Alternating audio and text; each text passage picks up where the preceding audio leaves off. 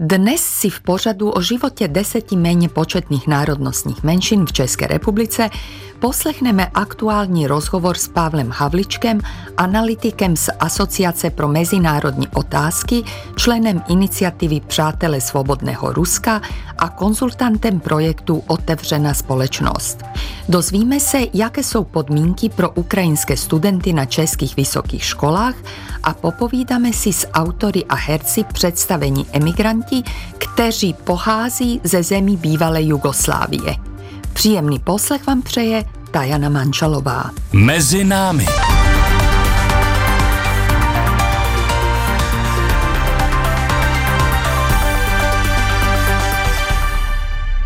Vládní projekt Otevřená společnost je symbolickou připomínkou Masarykovy pomocné akce. První republika přijala desítky tisíc utečenců ze sovětského Ruska – pro program Otevřená společnost vláda stanovila skromnou kvotu 500 lidí. I tak alespoň umožňuje Rusům a Bělorusům pro následovaným ve svých zemích pro své protiválečné a prodemokratické postoje požádat o dlouhodobé výzum do České republiky. Připomeňme, že po začátku války na Ukrajině Česko rezolutně zavřelo dveře do země všem občanům Ruska a Běloruska a až na malé výjimky nedává žádná nová víza. Pavel Havliček je analytik z Asociace pro mezinárodní otázky, člen iniciativy Přátelé svobodného Ruska a konzultant projektu Otevřená společnost. Mluvil s ním Libor Kukal. My dneska budeme mluvit o programu Občanská společnost, který je určen pro občany Ruska a Běloruska, kteří jsou pro následování nebo kteří můžou mít oprávněné obavy z pronásledování v současném Rusku a Bělorusku. Já bych ale začal trošku šířeji a to tím, že Česká republika provádí velmi striktní vízovou politiku. I v rámci Evropské unie jsme v tomto možná až extremističtí. Pokud tedy vím, tak se snad jedná o dvě, tři země, které mají podobný přístup. Jak se na to díváte, na toto rozhodnutí? Já se přiznám, že se na tohleto rozhodnutí dívám poměrně kriticky, právě protože jsem velkým zastáncem právě té mezi lidské, mezi kulturní vlastně výměny i mezi takovými to společnostmi, jako je právě ta ruská nebo běloruská, protože já vycházím z té filozofie, že nelze prostě dávat rovnítko mezi režim Vladimira Putina a 140 10 milionů lidí, konec konců i ten režim sám to přiznává, že desítky milionů lidí prostě tuhle tu jeho politiku a tu agresi proti Ukrajině prostě nepodporují. A mluví se někdy o 70%, ta realita bude blíže někde k 50% lidí, kteří možná se nějakým způsobem vyjadřují spíše kladně k tomuto, ale pořád se bavíme, to jsou opravdu vysoké desítky milionů lidí, kteří takto s tím nesouhlasí jenom Ruské federaci. To, že to nedávají najevo, tak je něco, co si můžeme pamatovat i z komunistického Československa, kde těch lidí, kteří podepsali chartu tak bylo asi 15 z těch 15 milionů, že ano. Takže opravdu tady ty paralely se nabízí v tom strachu prostě společnosti, která je fragmentovaná, z části nemá dobré informace a tak dále. Těch výchozích bodů, co je tam špatně, tak je celá řada, ale nakonec prostě je to ten strach, který ten režim v té společnosti dlouhou dobu buduje tak, aby ji prostě dostal pod svoji kontrolu. Tohle to je to, co z toho samozřejmě vychází a proto já se snažím být konstruktivně, ale kritický v téhle věci. Když už jsme se rozhodli pro tohleto rozhodnutí, které je v Evropské unii rozhodně v menšině, menšině, jak jste správně vzpomenul. Myslím, že to jsou dvě další pobaltské země, které takto mají nastavenou svou politiku, ale pokud my říkáme, že by tohle to mělo být rozhodnutí, které přijme Evropská unie jako celek, tak jsme nejen na omilu, ale i ve velké menšině. Pokud jsem to správně pochopil, tak eh, tento program je otevřený lidem, kteří prokazatelně tedy vystupují proti současnému režimu, proti válce a jsou tedy něčím ohroženi. Na druhé straně je takový klasický instrument politického azylu. Dá se vysvětlit rozdíl tedy mezi tím programem občanská společnost. Proč vlastně ty lidi nesměřujeme do toho politického azylu? To je určitě něco, co se nabízí a je to správná otázka, ale pokud se zeptáte na spoustu těch lidí, tak opravdu oni o ten institut azylu neusilují, protože to vnímají jako skutečně takovou dělící čáru, za kterou není už příliš možné se vrátit do té ruské nebo běloruské společnosti. Proto je právě zájem tyhle ty lidi sem dostávat nějakým jiným způsobem a bojovníky za lidská práva, nezávislé novináře, akademiky, prostě jim nabídnout jinou formu podpory. A tento program právě občanské společnosti je vlastně složen z toho institutu toho humanitárního víza, které může jít až do délky 90 dní, to je kompetence ministerstva zahraničních věcí, ale díky tomuto vlastně vládnímu programu, na kterém je schoda právě mezi těmito klíčovými dvěma rezorty, tedy ministerstvem zahraničních věcí a ministerstvem vnitra, tak je možnost vlastně tento status daleko dále rozšířit a umožnit vlastně další nějaké benefity těm lidem, kterým je to vízum možné doručit poměrně snadno. Skupiny byly rozšířeny, kvóta byla rozšířena a vlastně forma té podpory byla nějakým způsobem institucionalizována. A v okamžiku, kdy tohle se stalo, předtím asi zhruba měsícem, měsícem a kouskem, my jsme dostali a dostali to i úředníci ministerstva vnitra, ministerstva zahraničních věcí, prostě zelenou v tom konejte, je tady určitá značka, za kterou se ta vláda postavila, teď je možné na tom stavět. A skutečně tohle je takový odrazový můstek pro to, abychom mohli pomáhat dál a více lidem, kteří si to zaslouží. Ať už proto, že mají pojít na Českou republiku, jsou pro nás prioritní, anebo že prostě jsou tak jasně vyhranění vůči tomu agresivnímu, nepřátelskému putinskému režimu, anebo jeho protějšku v Bělorusku. U toho programu Otevřená společnost je určitá analogie s tím slavným programem Masarykovy pomocné akce.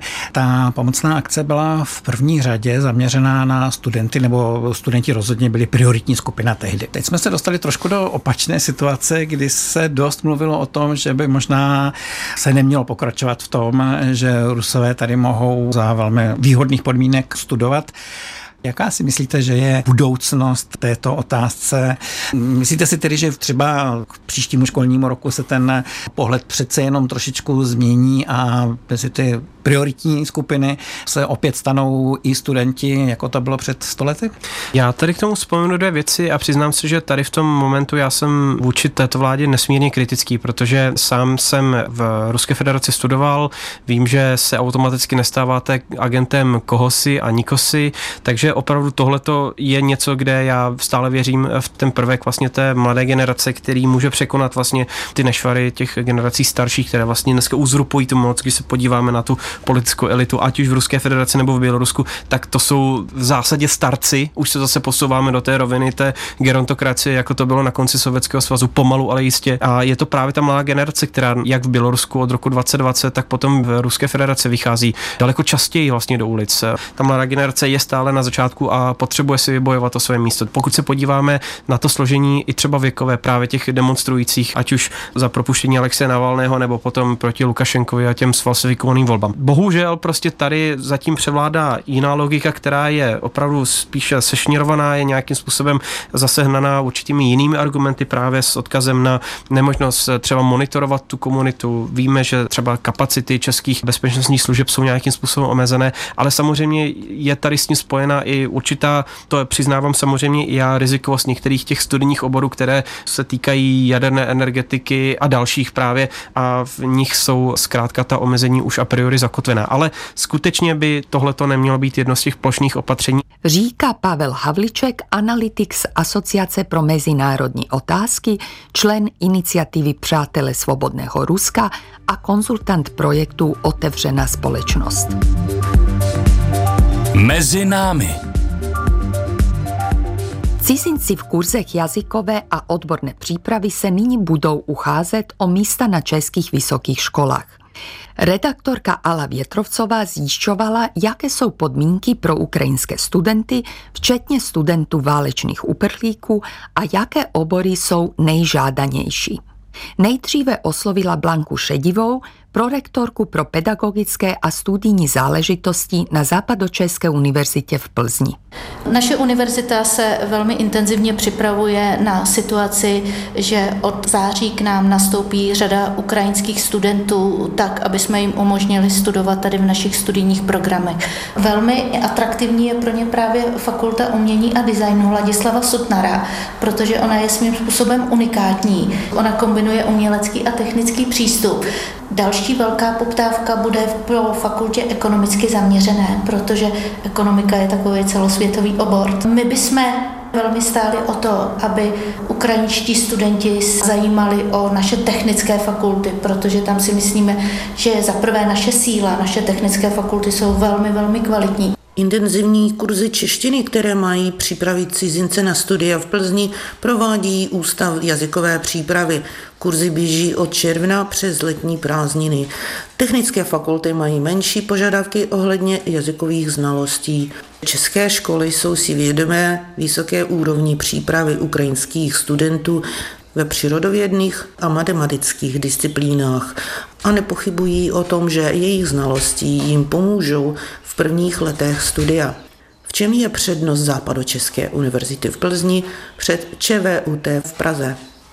Vždycky my jsme říkali, že výhoda České univerzity je v tom, že jsme trošku menší. To znamená, my jsme takového rodinnějšího typu univerzita.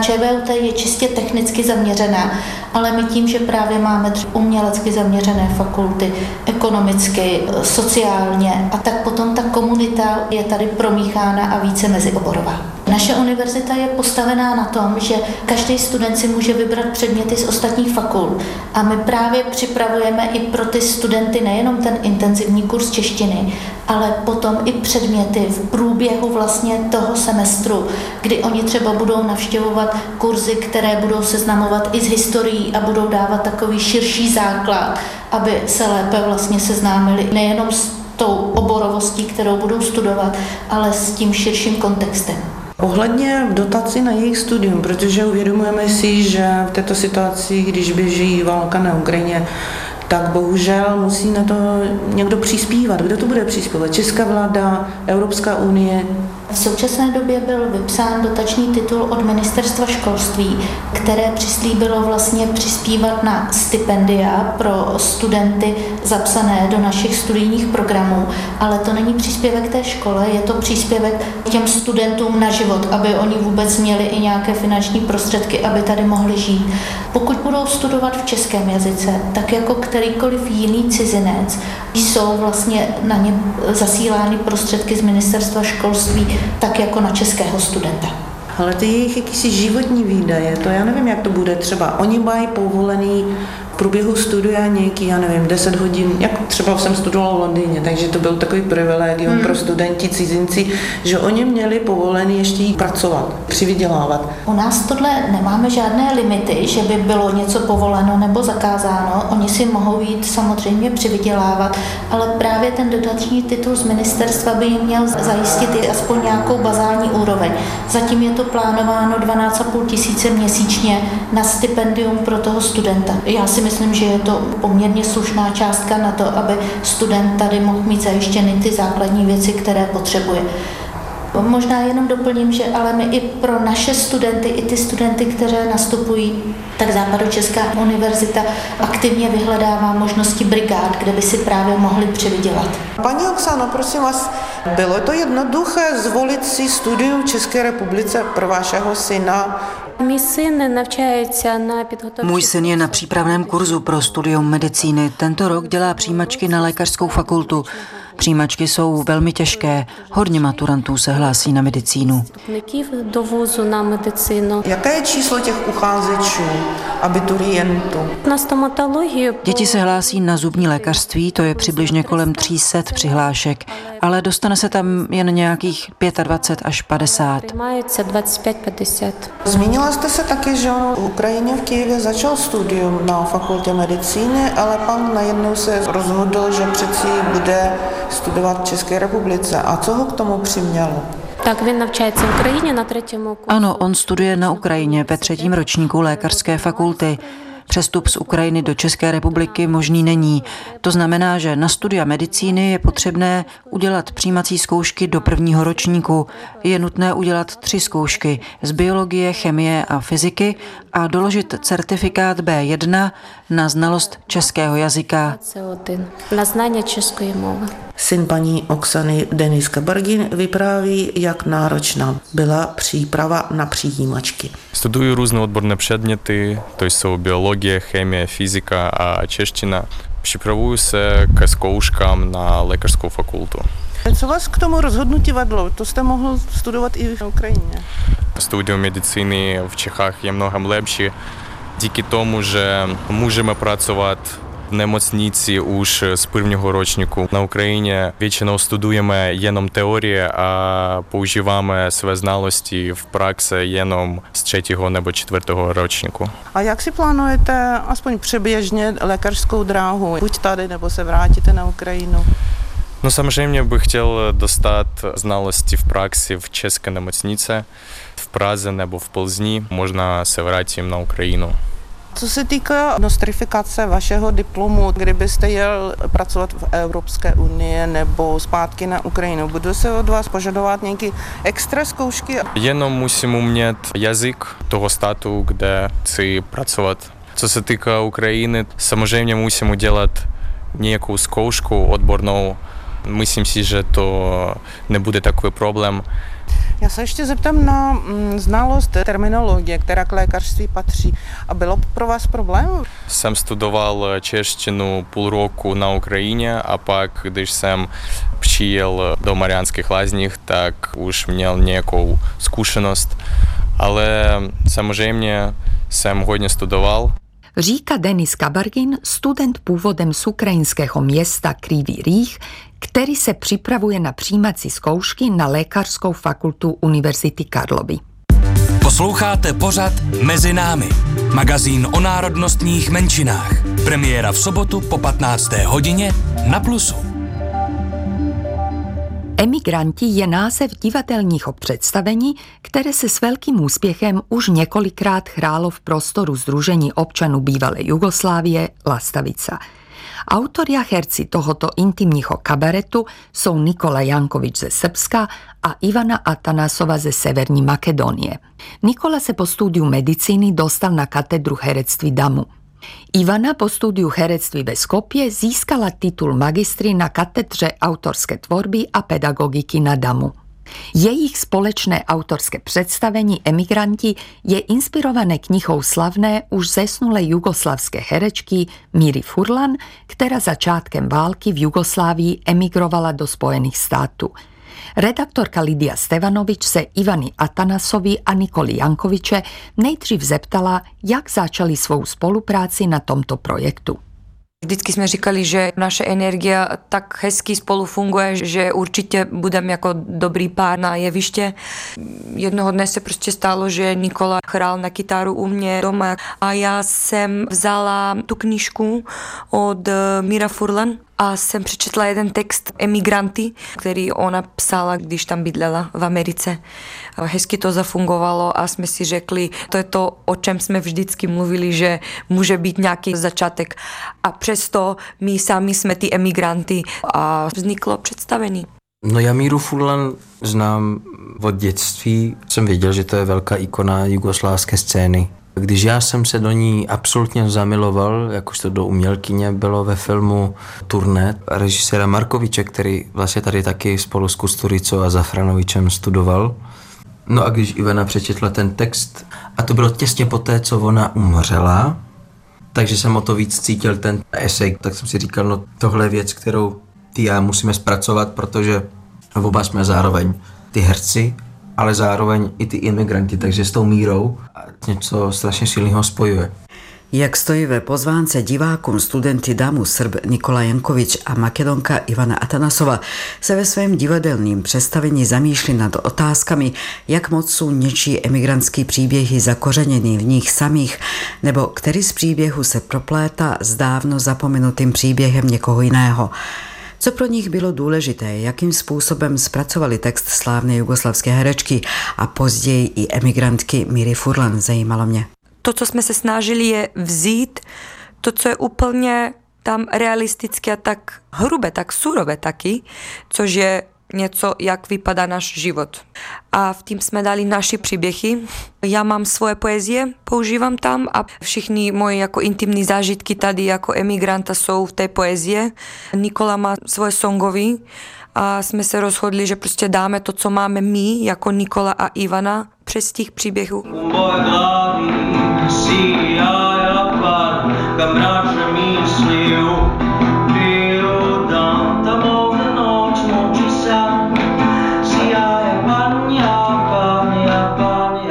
Pokud Ivana Atanasová ve svých básních, které zakomponovala do představení, mluví například o svém osobním pocitu osamělosti, Nikola Jankovič přidal střípky ze svého života jako studenta medicíny v Praze. Proč se rozhodl změnit profesi a namísto, aby jako lékař léčil tělo, teď léčí u vozovkách duši? Zeptala jsem se ho. Já si myslím, že duše a tělo jsou spojený, takže někdo léčí duši přes tělo a někdo tělo přes duši. Já si myslím, že je fajn léčit duši, protože jsem emotivním člověkem a už vůbec ne tak racionální, abych byl lékařem. S odstupem od té medicíny a nějakého minulého života, který jsem tady vedl, je hezký, jak nějakou zkušenost z minulého života u vozovkách můžu aplikovat, abych vlastně ty dva světy spojil do něčeho, co vlastně na jevišti pro toho diváka i konec konců pro mě existuje jakožto jeden organismus. Je to léčivý vlastně. trotoáry,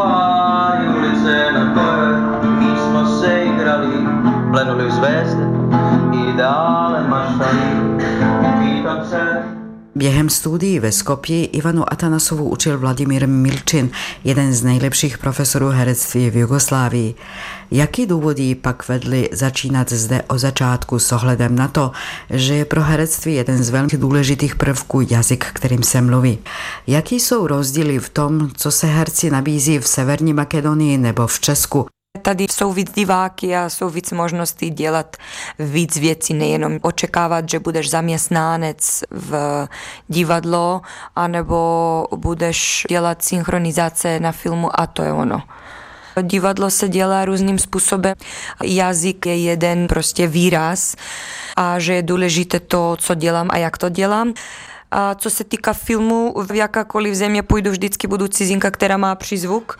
To vidím prostě jenom jako vytvořit svůj vlastní styl, kdo já jsem jako herečka Nikola Jankovič s herectvím začal teprve v Praze a v Srbsku lidé působící v divadle nebo na filmu prozatím nezná.